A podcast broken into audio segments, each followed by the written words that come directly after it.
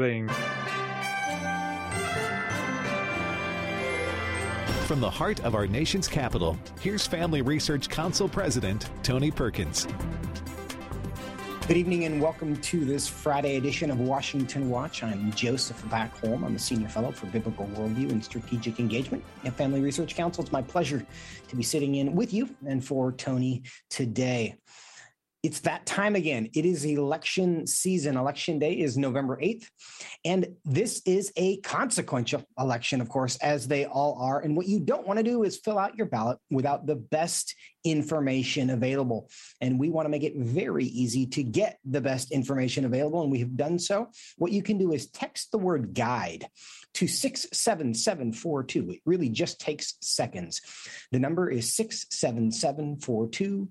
Text the word GUIDE to receive a voter guide for your location.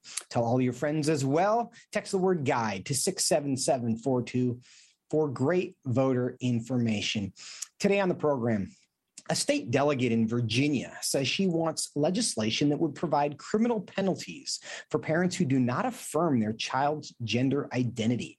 We'll tell you a little bit more about that story as well. Michigan also has a pro-abortion referendum, but there is concern increasingly that it could affect a lot more than just abortion. We'll talk about the details there. Also, in our worldview conversation, we're going to continue to unpack the controversy around Christian nationalism. Why exactly is it such a hot topic? And are progressives and secularists just as religious as Christians? Some video from the University of Minnesota School of Medicine suggests the answer is yes. We'll share that with you later today. But our headline for today, this week, forty Republican members of Congress sent a letter to F B I Director Christopher Wray demanding a briefing on the F B I's use of the FACE Act to target pro-life Americans. In their letter, the lawmakers stated, quote, "Overzealous prosecutions under the FACE Act weaponize the power of federal law enforcement against American citizens," end quote. They concluded, quote, "It is clear that congressional scrutiny of the F B I's use of the Freedom of Access to Clinic Entrances Act is needed," end quote. Based on what we've seen in recent weeks, Such was with the such as the eleven pro-life a- advocates indicted in Tennessee, is there any doubt that the FACE Act is not being applied as Congress intended? Joining me now to discuss this and more is one of the signers of the letter. It's U S Representative Andy Biggs. He's a member of the House Judiciary Committee and the House Committee on Oversight and Government Reform. He represents Arizona's fifth District. Congressman Biggs, welcome back to the show. Thanks, Joseph. Good to be with you. Good to have you. I want to get into the FACE Act questions, but before we do, I want to ask you a, a question about the story that was discussed much on the program yesterday uh, about President Biden's conversation with the Saudis, or alleged conversations. News broke yesterday from the Saudis. They said he asked them to delay the oil cuts for one month. And of course, that request has received a lot of scrutiny because we all know what's happening within the next month. That is an election, which raises a lot of questions about whether President Biden didn't go to the Saudis to essentially solicit a campaign contribution by delaying these cuts so gas prices wouldn't go up. Should we believe the Saudi report on this? What's the response from Congress? Well, I know I can accept it Uh, pretty easily, quite frankly, because we saw the same thing uh, two years ago with the suppression of the Hunter Biden computer, where the F B I ostensibly went to Facebook, according to Mark Zuckerberg, and said suppress the the uh, Hunter Biden laptop and other stories. And so this is not out of the ordinary for this administration or these people on the far left. They blame everybody else for meddling with elections, but this certainly looks like election meddling to me. And, um, and you know, it's not working because gas prices certainly here in Arizona are going up anyway. Well, obviously, the, the Saudis did not honor the request, but the fact that the request was made is curious. And in fact, I, I do believe that we had a president recently impeached for allegedly uh, directing foreign affairs in a way, or at least in trying to direct foreign affairs in a way that was going to help his election by hurting a candidate. But I want to take on this other issue. I know we'll get to that more later with the FACE Act, because you signed this letter uh, to Director Wray asking some pointed questions about their enforcement of the FACE Act. What are you looking for? Well, we we want to see how overbroad they've been enforcing the FACE Act and the FACE Act ex- itself. So, so people get a feel for this. It's only supposed to be triggered if a state or local jurisdiction is in unable to um, enforce local law with regard to these these clinics. Well, there, the local law here um, in question, at least in, in part, uh, the law enforcement said there was no problem. So we want to know what in the world happened here. Why is the is the uh, D O J and F B I getting involved in the first place? And second of all, uh, we want to get to find out uh, how they were involved and how these people came to be there. And then the third thing, and this is important to me particularly, is why did you use the kind of force level that you used against people who are, um, on the face of it, certainly non-criminal, non-careerist, non-violent, and probably you could have said, call them up on the phone and said, we need you to surrender at this time, and then they go in. The problem is the FACE Act is, in my opinion, is an incredibly bad, bad federal overreach in the first place. Well, and there is... Uh...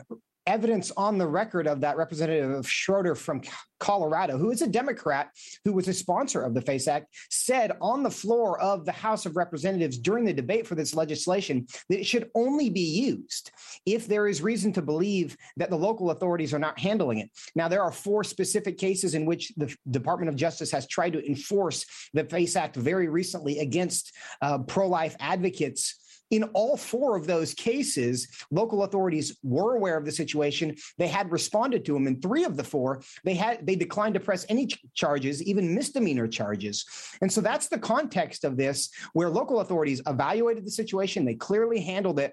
And they said, there's nothing to see here. We're not going to do anything about it. And now suddenly the Department of Justice decides we're going to bring uh, charges that could result in years in prison for something that the local prosecutor didn't even think rose to the level of a misdemeanor. Now, part of this concern was we we it was reported this week the Department of Justice created a special task force specifically to protect abortion. Is that relevant to this? Yeah, I think it's I think it's actually directly related. And I think that's one of the things we want to find out. Um, my guess is we're going to have to get some FOIA requests in because they will deny giving us information because that's that's their way.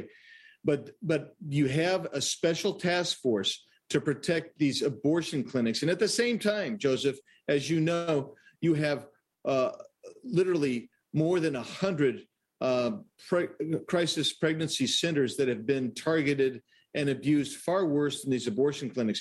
And the bottom line is this is not a federal issue, and sh- the feds should get out of it. But if you're going to go after pro-lifers, then you better be also going after all of the people who are attacking everybody from uh, your U S Supreme Court justices to uh, crisis pregnancy yeah. centers.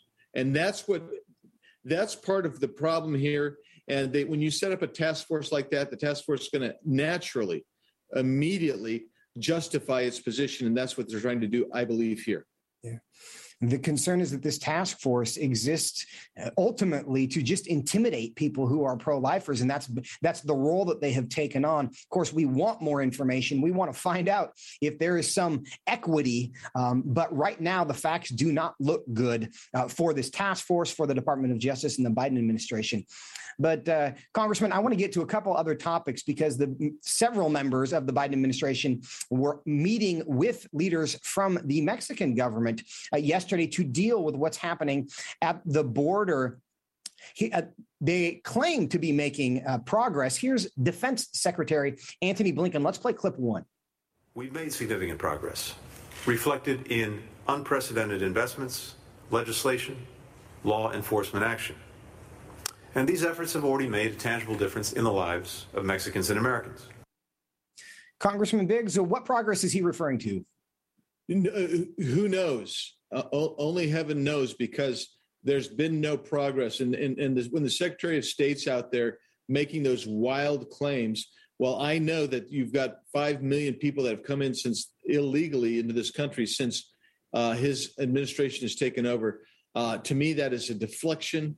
And quite frankly, it's a lie.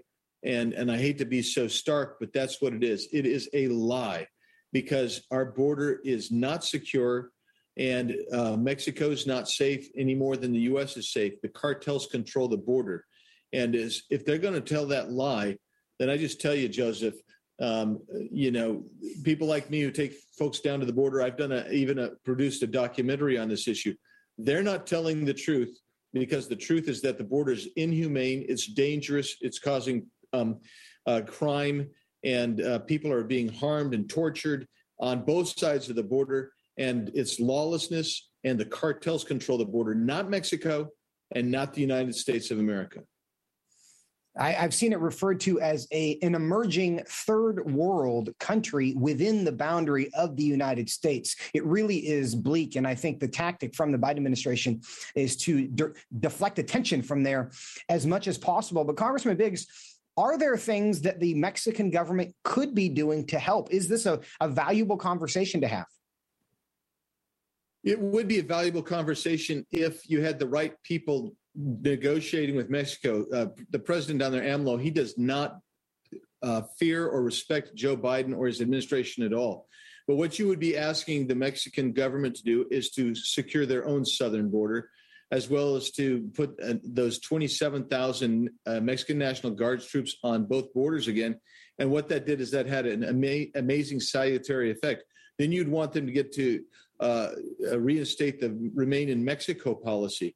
And if you did that, uh, those two policies in and of themselves would would drastically reduce. And then you throw in things like Title forty-two and and uh, build the border fence still. And you could actually bring this this thing under control in just a matter of a few months, but not when the administration, our administration, wants an open border. And uh, the Mexican government is not afraid uh, of of any action being taken against them for their participation and facilitation of the uh, of the open border that's happening in the United States today. Secretary of Homeland Security Alejandro Mayorkas was also part of this event.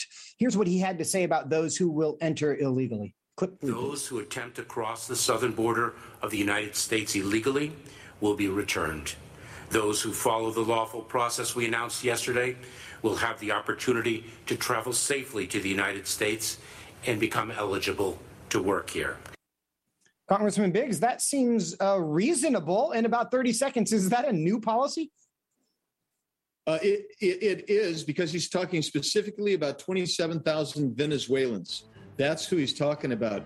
But everybody else gets to come in anyway. So it, it's just hokum on the part of Secretary Mayorkas. It's, it, he needs to he needs to go. He should either resign or be impeached. Well, Congressman Biggs, we are going to continue to discuss this with you, because it is a, a looming issue in the election. And I know in your state in particular, uh, we're all curious to see how much this is in the mind of voters as they go uh, to cast their ballots this November. Thanks so much for being with us today. Joseph, thanks so much. Coming up, we're going to go to the state of Virginia, where a Virginia state delegate says that not affirming a child's gender confusion, their gender identity, should be a crime. And she wants to introduce legislation to make it one. We'll tell you all about it when we come back. Stay with us here on Washington Watch.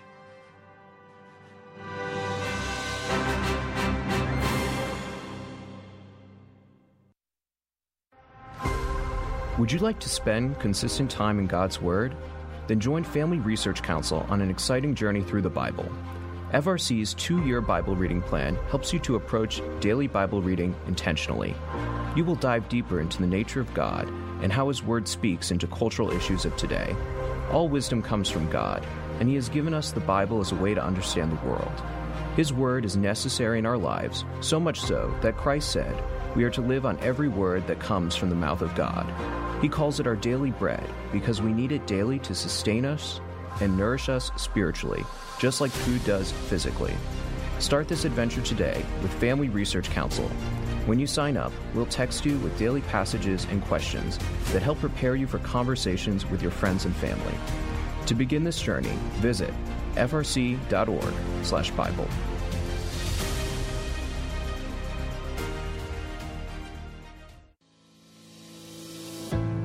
First Peter three fifteen instructs us to always be prepared to give an answer to everyone who asks for a reason for the hope that we have.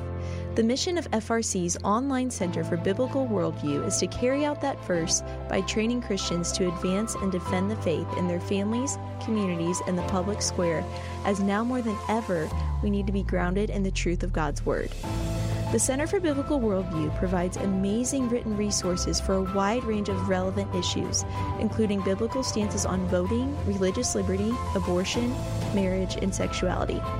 Each of these topics comes as a free downloadable P D F version, abbreviated version, and Spanish translation, along with a prayer guide. To access this written series or to sign up for the Center for Biblical Worldview's monthly newsletter, visit f r c dot org slash worldview.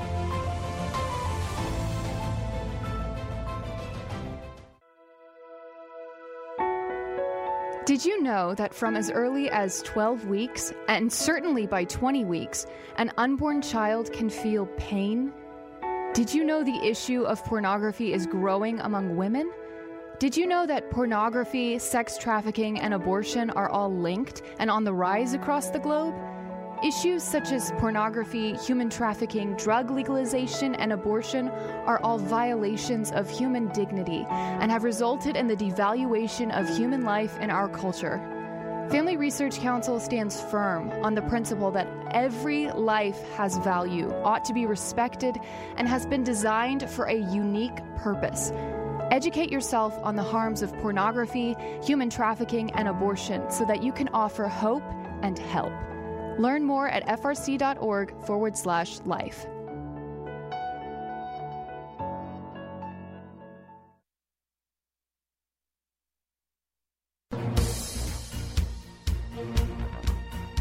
Welcome back to Washington Watch. I'm Joseph Backholm, sitting in for Tony today. The website is tony perkins dot com. The Bible says, children, obey your parents. But a state delegate in Virginia intends to introduce legislation that would require parents to obey their children when it comes to their so-called gender identity. The proposed legislation would make it a crime for parents to not affirm their child's gender identity.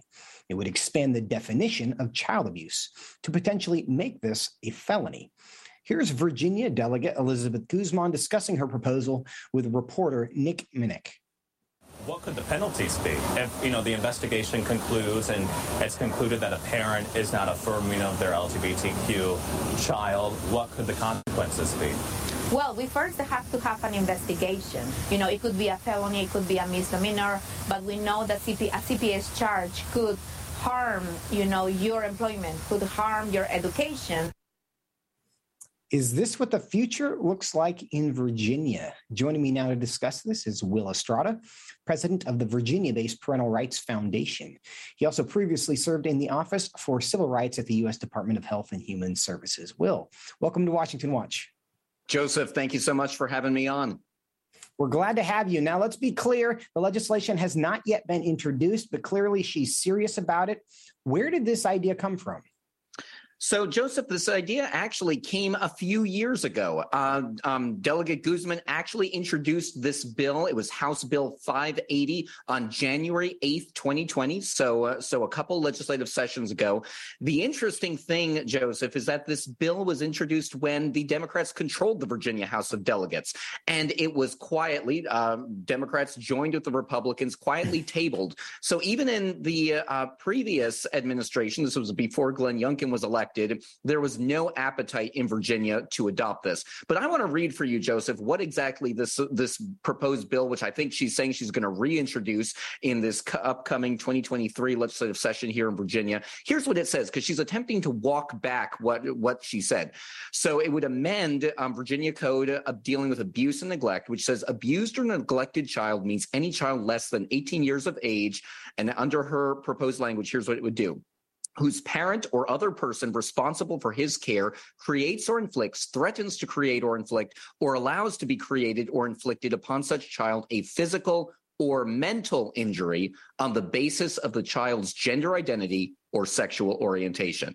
So here's the question for Delegate Guzman. What is a mental injury on the basis of the child's gender identity or sexual orientation? You know, Will, I'll say this somewhat sarcastically, but I'm also serious. Would this re- create a legal obligation for a parent to obey their child? It w- this would create so many unintended consequences that I don't think we know what we what it would do. It would require every mandatory reporter, a doctor, a nurse, a teacher, to report someone if they suspect that they are abusing or neglecting a child by creating a mental injury on the basis of the child's gender or sexual orientation. And Joseph, here's what's deeply, deeply troubling to me. Uh, Delegate Guzman is a social worker, and uh, she should know the danger of runaway investigations into just someone making an anonymous report of someone, of a child. Uh, there was this really great law review article. It's a little dated. It came out in two thousand five. It was by Doreen Coleman. She is a professor of law at Duke University School of Law. She wrote the article. You can just Google it. It's called Storming the Castle to Save the Children, The Ironic Costs of a Child Welfare Exception to the Fourth Amendment. It was published in William and Mary Law Review back in two thousand five. And what she said was the majority of intrusions on family privacy do not directly benefit the children involved, and in many instances actually cause them demonstrable harm. This is going to create just a vast amount of children who are being reported for mental uh, harm, again, however that is defined. And what's going to happen is children who are truly uh, at victims of abuse, they are going to fall through the cracks because of this, uh, this just hijacking of the C P S system in Virginia if this bill were to become law. And you talk about the term emotional harm, right, or mental harm, whatever that is, that's in the bill that would criminalize emotional harm. In theory, a parent refusing to use so-called preferred pronouns uh, could simply be enough emotional harm, because that's a very a subjective uh, concept, to not just get the C P S involved, but to te- potentially result in criminal penalties. And that's a step that they haven't taken in other contexts. We've seen parents lose custody over children uh, around this issue, but the idea of prosecuting a parent because they do not accept uh, what their child is saying about themselves would be a brave new world indeed. Now, Will, you mentioned the fact that this was introduced in a previous administration when the Democrats had control of Virginia. We also know that Glenn Youngkin got elected largely on a parental rights platform. Uh, is there a stomach for something like this in Virginia? The good news for the people who are listening is that this bill is dead on arrival. It couldn't pass when the Democrats had the House of Delegates in the Commonwealth of Virginia. It certainly, and, and you know, uh, Ralph Northam was the governor, with Glenn Youngkin there, with Winsome Sears, with Attorney General Mayorkas, with the Republicans having the majority in the House of Delegates. This bill is dead on arrival. But it's deeply concerning to me uh, that a social worker is even considering reintroducing this bill. Uh, Joseph, we have seen at Parental Rights Foundation the harm that children face um, in these in these investigations. Here's what happens when a C P S investigation happens. A government official comes to the door and they say, you need to let me in so I can interview your children. And if you don't, I may need to go down to the local court to get an order to remove your children. It's terrifying to a family. It threatens their Fourth Amendment rights. It threatens harm to children. And it's deeply disturbing that Delegate Guzman would introduce or even consider introducing this bill. Well, Delegate Guzman was asked by a local news station what she would say to those who say this is criminalizing parenting. And she said, quote, it's educating parents because the law tells you the do's and don'ts. So this law is telling you do not abuse your children because they are L G B T Q, end quote. What's your response to that? Joseph, abuse is a crime. It's already a crime. Uh, does not need to be changed. The the concern here, and that's why I read the this this change of what her bill that was previously introduced would do, by putting in the words or mental injury, it allows a social worker to go on a fishing expedition to find a judge who might not like the decisions that a parent makes and to potentially rip apart a family. Now, if the bill had just said you can't physically abuse your child on the basis of the child's gender gender identity or sexual orientation, I don't think anyone would have any concern with that. You never commit harm to a child, no matter what goes on. The problem is that mental injury. We know where this is going. It's if the uh, if if the government doesn't like the parenting decisions or even what a, what, chi- what a parent tells their child, then she's threatening, we will come in as the government and rip apart your family. And that should be troubling to every Will single Estrada? American in this country. Thank you. It is troubling. We appreciate your time. Thanks so much. We'll be right back with a story from Michigan when we come back. Stay with us. Are you a university student? Do you know a university student, specifically one who wants to grow as a Christian leader to positively influence public policy and the culture? Look no further. Family Research Council has a life-changing twelve to fifteen week internship program that has prepared and equipped students to take the next step in their professional journey. With a speaker series focusing on careers and callings, lectures from prominent conservative leaders, and weekly biblical worldview training, students will grow in personal and professional development. Interns have the opportunity to work in policy, communications, event planning, and more. They will gain real-world experience working directly with our experts who will guide them in pursuing careers of influence so that they can make a difference wherever God calls. This paid internship offers fully funded housing in the heart of downtown D C, giving you the chance to experience our nation's capital. Visit frc.org slash internships to apply. What is biblical masculinity? In our culture of gender confusion, there aren't many examples of godly manhood. Men, husbands, and fathers need to find a model of godly manhood, leadership, and strength, but where can they find it in our culture? Stand Courageous Men's Ministry was created to help men find this model of godly manhood and to develop a strong biblical character, cultivate positive habits, build and rebuild relationships, and make commitments that will move men closer to God's good purpose and design. Men who will stand courageous. Join us at a Stand Courageous Men's Conference to discuss critical aspects of masculinity. These conferences are led by men who understand the issues men face. They unpack our role as a defender, provider, instructor, and battle buddy so that we can make an influence as a chaplain inside and outside the home. Learn more and find a Stand Courageous event near you at stand courageous dot com.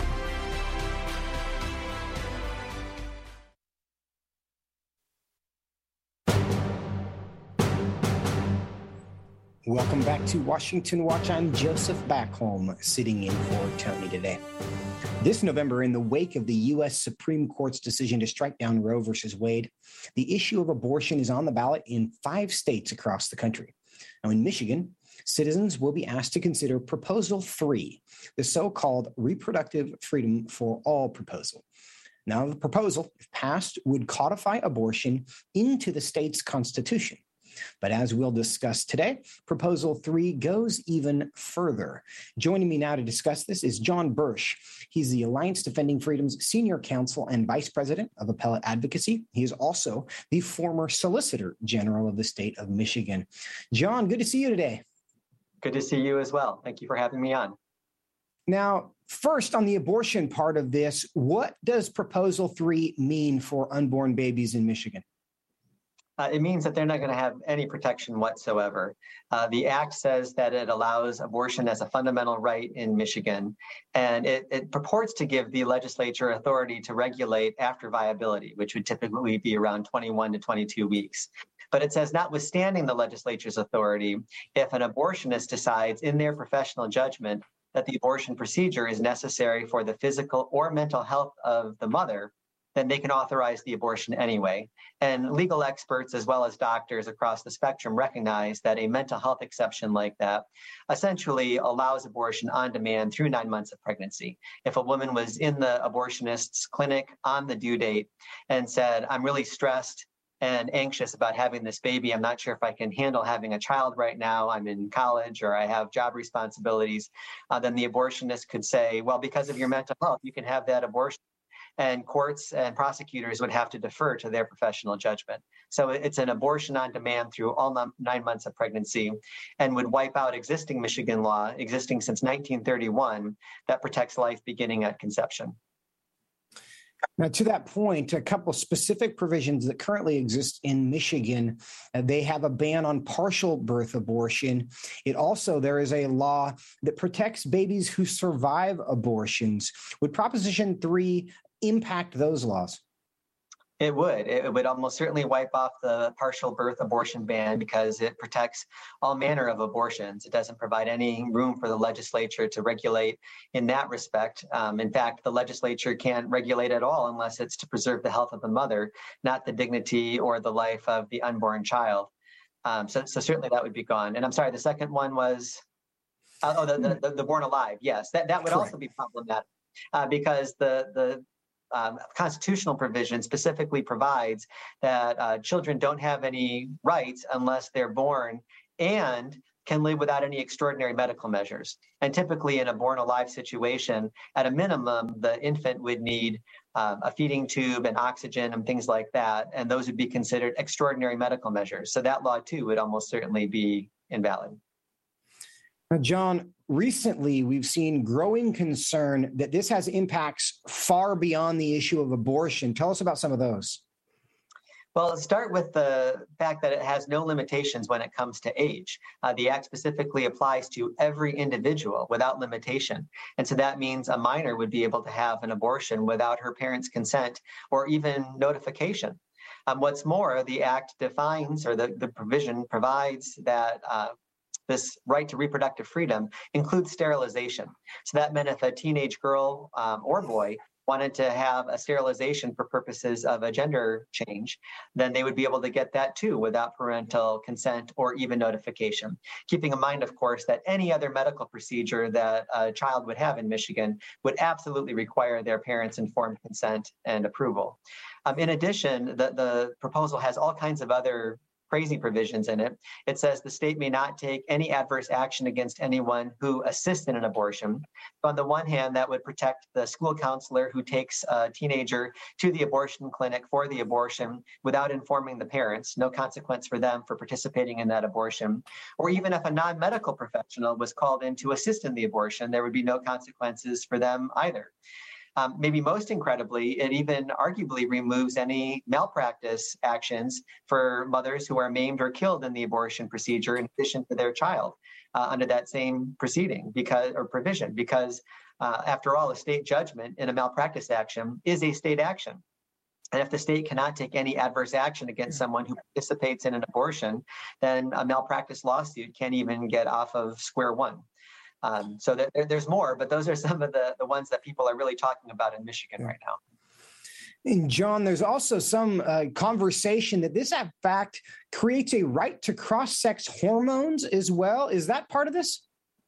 Well, certainly to the extent that cross-sex hormones are understood to sterilize, uh, which they undoubtedly are, as a matter of medical science, that's indisputed, uh, that would be included in that sterilization provision. And, and again, that means that a minor, without any parental consent or notification, would be able to access those kinds of life-altering drugs.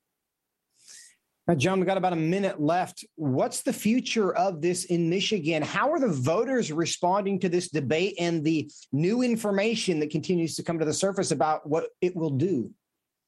Well, the early public polls were showing that the proposal was running ahead about two to one in favor of the yeses.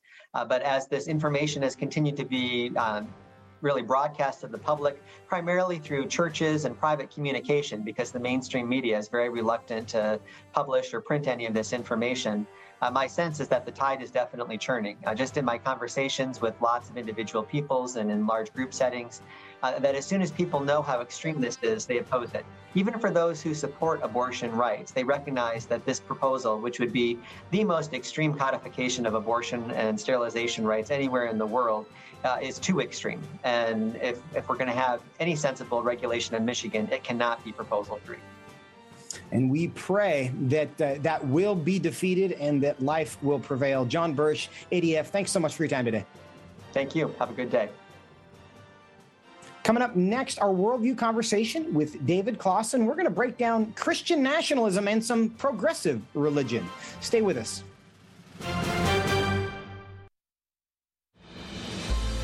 What is biblical masculinity?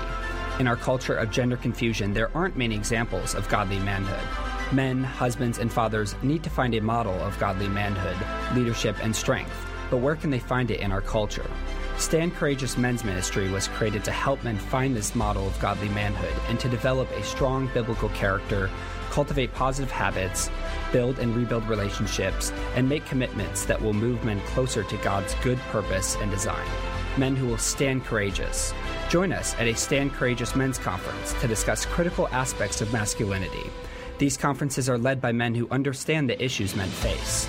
They unpack our role as a defender, provider, instructor, and battle buddy so that we can make an influence as a chaplain inside and outside the home.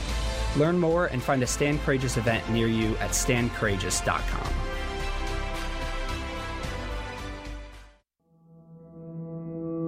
With the increase in tech censorship of conservatives and Christians, Family Research Council created a tech subscription platform to be sure we don't go completely dark due to censorship.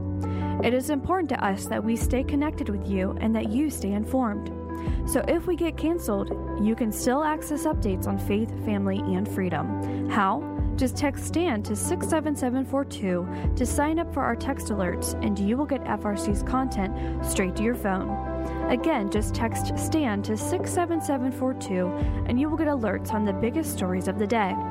With just a simple text, always have access to our content and stay informed and connected with like-minded community. Text STAND to six seven seven four two. That's STAND to six seven seven four two.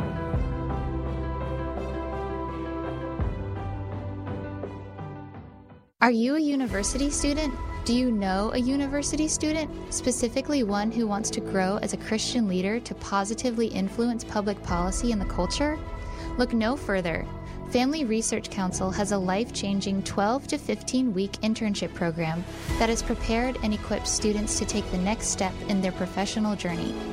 With a speaker series focusing on careers and callings, lectures from prominent conservative leaders, and weekly biblical worldview training, students will grow in personal and professional development. Interns have the opportunity to work in policy, communications, event planning, and more. They will gain real-world experience working directly with our experts who will guide them in pursuing careers of influence so that they can make a difference wherever God calls.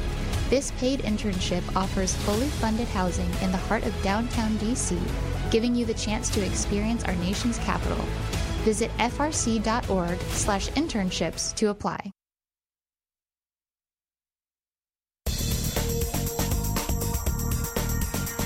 Welcome back to Washington Watch. I'm Joseph Backholm, sitting in for Tony in this Friday edition of Washington Watch. The website is tony perkins dot com. I want to give you one more reminder of the need to get a voter guide and the easiest way to get your voter guide. Let's text the word guide to six seven seven four two. Let's text the word guide to six seven seven four two, and within seconds, you will have a voter guide on your phone with all the information you need to make an informed vote. Again, text the word guide to six seven seven four two. Now, earlier this week, the Family Research Council and Regent University held a town hall on the rise of the term Christian nationalism. It was a fascinating discussion, and if you missed it, I encourage you to check it out on demand at pray vote stand dot com. But joining me now to discuss some of what happened at the event and whether the right is actually any more religious than the left is, is David Closson. He's the director of the Center for Biblical Worldview at Family Research Council. David, good to see you today. Hey, great to be with you, Joseph. We're glad to have you. Now, we're going to talk about Christian nationalism. Uh, you're not in the D C office today. I'm a little suspicious that you're actually engaging in some Christian nationalism. Uh, where are you today, David? What's going on? Yeah, that's a fair fair point, Joseph. So, yeah, I am actually in a Sunday school room right now at Iglesia Maña del Cielo Church, um, just down the road in Sterling, Virginia. Uh, tonight, there's actually uh, this church, along with other churches, have convened a gathering. They're expecting about five hundred Hispanic leaders uh, throughout the Northern Virginia area uh, to talk about the role uh, that our faith should have when it comes to engaging political and cultural issues. Um, and so uh, I'm excited to be one of the speakers tonight. I think there are a lot of other pastors in the area. I think the lieutenant governor is going to be here. And so the, the purpose of tonight is how do we help these Hispanic leaders uh, activate uh, their congregations to engage in the upcoming midterm election? Now, David, listening to a lot of the chatter lately, uh, five hundred pastors get together to talk about what they can do uh, in the political space. We should be very afraid on a scale of one to ten. How afraid should we be of this meeting? Now, you're going to be there. But uh, is this the Christian nationalism we're supposed to be concerned about? Well, I think it is, Joseph, um, because then again, you know, wherever that term crops its head, it's interesting. We've talked about this before. You know, Christian nationalism seems to have replaced talk about the religious right or, or theocracy or something like that. You, you hear that almost every election season. Um, but I, I think uh, those of us, you know, those out there who criticized F R C's town hall event are certainly not going to be excited uh, when they hear us tonight. Uh, talking about uh, what the Bible says about issues. And what I'm going to share with the, the audience tonight is it's true. The Bible doesn't speak to every issue we deal with in the public square, but there are some issues where there's a chapter and verse. Think of the issue of sexuality. Think of issues related to protecting unborn children. Uh, sure, those are political issues. Uh, but first and foremost, those are theological issues. Those are moral issues. And there's a thus saith the Lord. And so it's important for those who want to follow Jesus, who want to be uh, faithful uh, in their walk with the Lord, to understand what the Bible teaches. And so, Joseph, everything I've just said probably is setting off the Christian nationalist alarm uh, to anyone that's watching who's afraid of that term. Well, and that's the question I want to get into with you a little bit here, because you're right. It, it's a term that's thrown around. It's not always defined. It's unclear uh, when you cross the line between being just a, a Christian who's a, a concerned, engaged citizen in an appropriate way, and when you cross that line into the into the horrible uh, world of Christian nationalism. But there's also part of the debate, and one of the things that was discussed at the town hall this week in Leesburg was the, the question of whether Christians should embrace that term. Now, there are some who say that you should. Now, Doctor Mark David Hall, he's from George Fox University. He was part of the town hall event. He said that we shouldn't necessarily embrace the term, and here's why. Let's listen to clip six. It has not historically been our label. It's a term of the critics, and I think it's just so polluted that let's just let it let it let it be. We're Christians engaging in politics. We're uh, you know, advocating for liberty, justice for all, for all Americans, not just for Christians. And we we, we just are not Christian nationalists, and we aren't interested in being called Christian nationalists.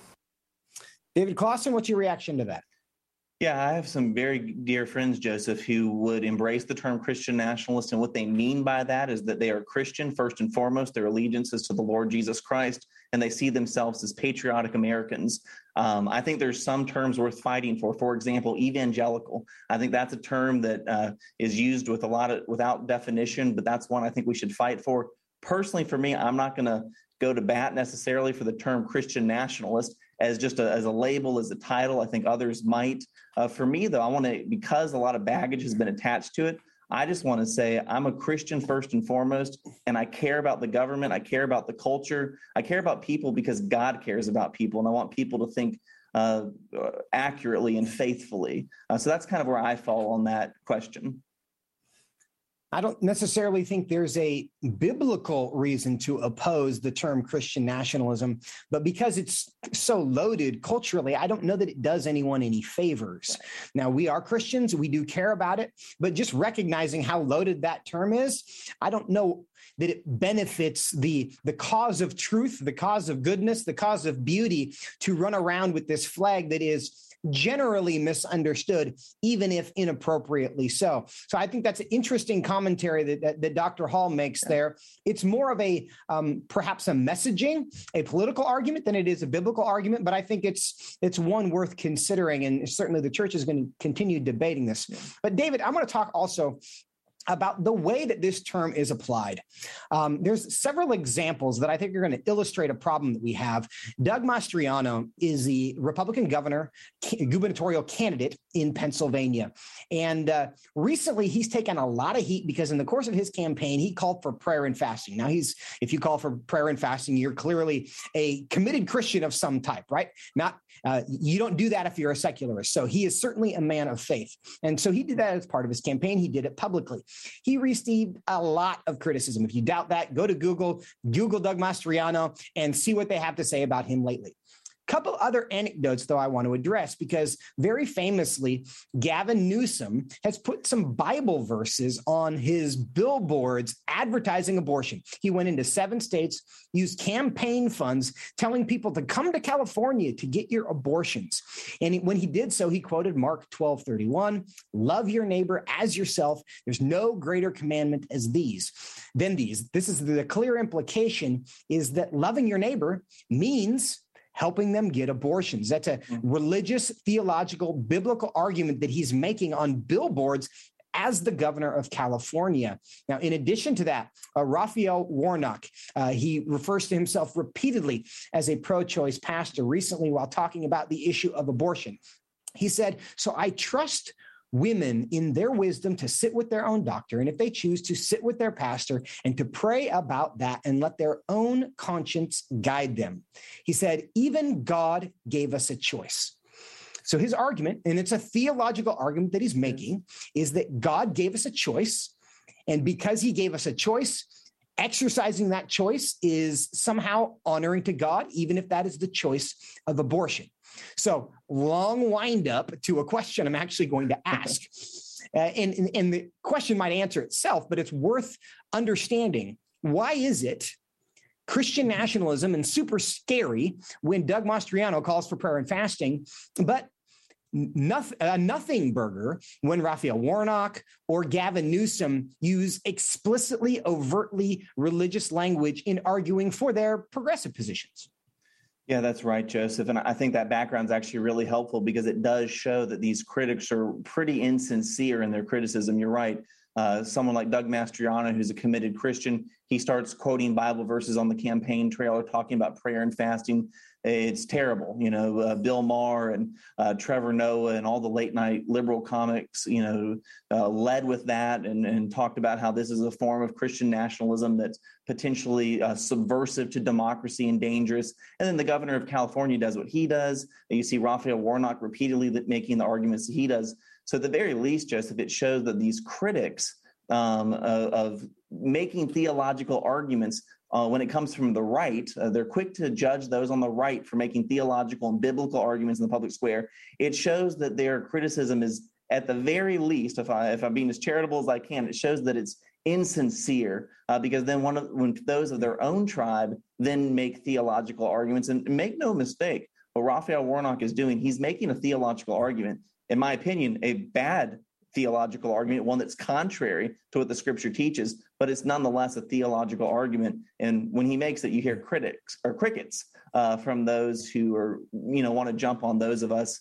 uh, on the right. So I, I think it does show at the end of the day, um, all this fear mongering about Christian nationalism is a lot to do about nothing. And I think it illustrates the fact that those who cry the loudest about the threat of Christian nationalism aren't really concerned about people who say they're Christians applying their values to public policy. They're just afraid of uh, afraid of anything that could be a threat to their political power. So left-wing Christian nationalism is totally okay. Right-wing Christian nationalism is a threat to democracy. And what that proves is that they're not actually concerned about Christian nationalism. They just want to uh, They they want to shame their political opponents into retreating from the battlefield so that they can legislate their morality and force everybody else to do what they want to do.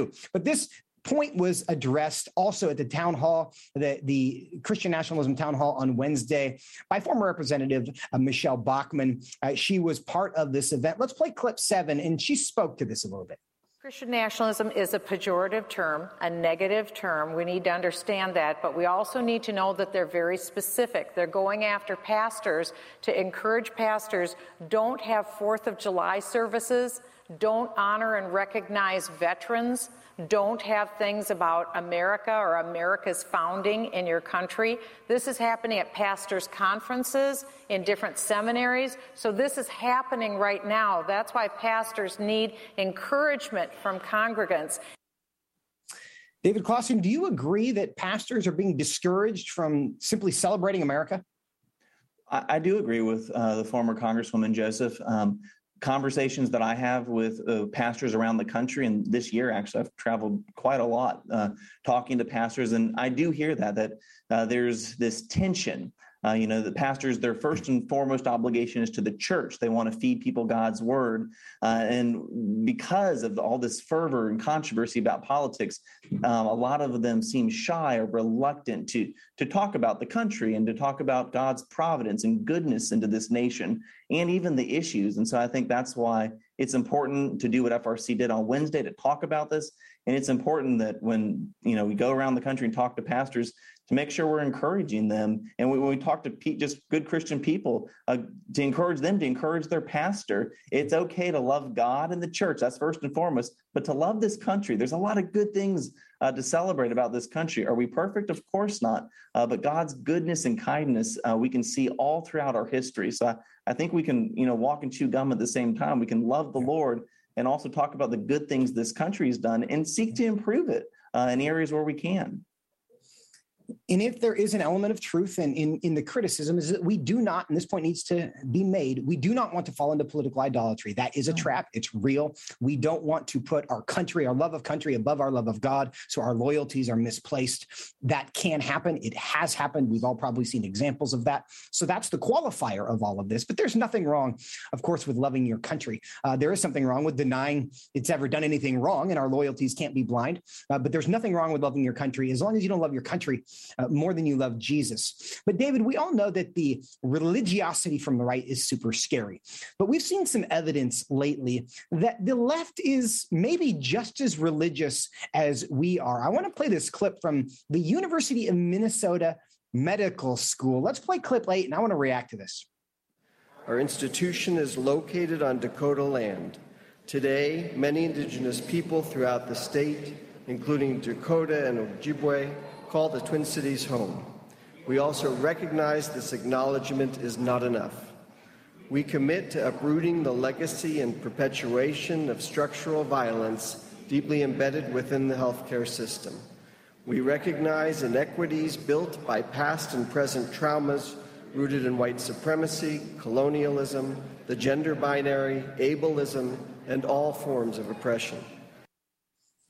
Now, what you just heard there, and it's much more powerful if you're viewing it. For our viewers, you get a different sense of this than those who are just listening there. But to clarify what you just heard, the speaker in that clip is Doctor Robert Englander. He's uh, Yale Med School, a master's in public health from Johns Hopkins, a residency, residency at the Children's Hospital Medical Center, a Harvard fellowship as well. He is leading a group of medical students at the University of Minnesota. What makes this look super like a cult is that they're all in their white medical coats, right? They're standing, they're reciting something. Now, I've been part of something similar because I've gone to church and I've recited the Apostles' Creed with people. But David, when we see this, it feels very religious to me. Why is it? I mean, is the left becoming a, an actual real religion with liturgies and holidays and, and saints? I think so, Joseph, and it just speaks to the fact that everyone has a worldview. Everyone has a vision of what the good, the true, and the beautiful uh, is. Everyone has an understanding of right and wrong, and increasingly on the left, uh, this anti-God, almost Gnostic worldview uh, animates everything they do. So it is, yeah. you know, increasingly the catechesis, uh, the ceremonies, the saints. You're going to see that on the left, and it's important to point that out. Yeah. You know, David, uh, we have Christmas, they have Pride Month, they sing Imagine, we sing How Great Thou Art, we recite the Apostles' Creed, and they recite whatever that was. But let's just understand the religious nature of that. This isn't between the religious and the secular necessarily. These are competing religions. And the more we understand that, the less vulnerable we are to people who say Christian nationalism, Christian nationalism, in an attempt to shut us up, because they're just wanting to fill the void that they hope we create. David, thanks for being with us today. Thank you, Joseph. And friends, we thank you for being with us today and all week. We look forward to seeing you again on Monday. Until then, fear God, but nothing else.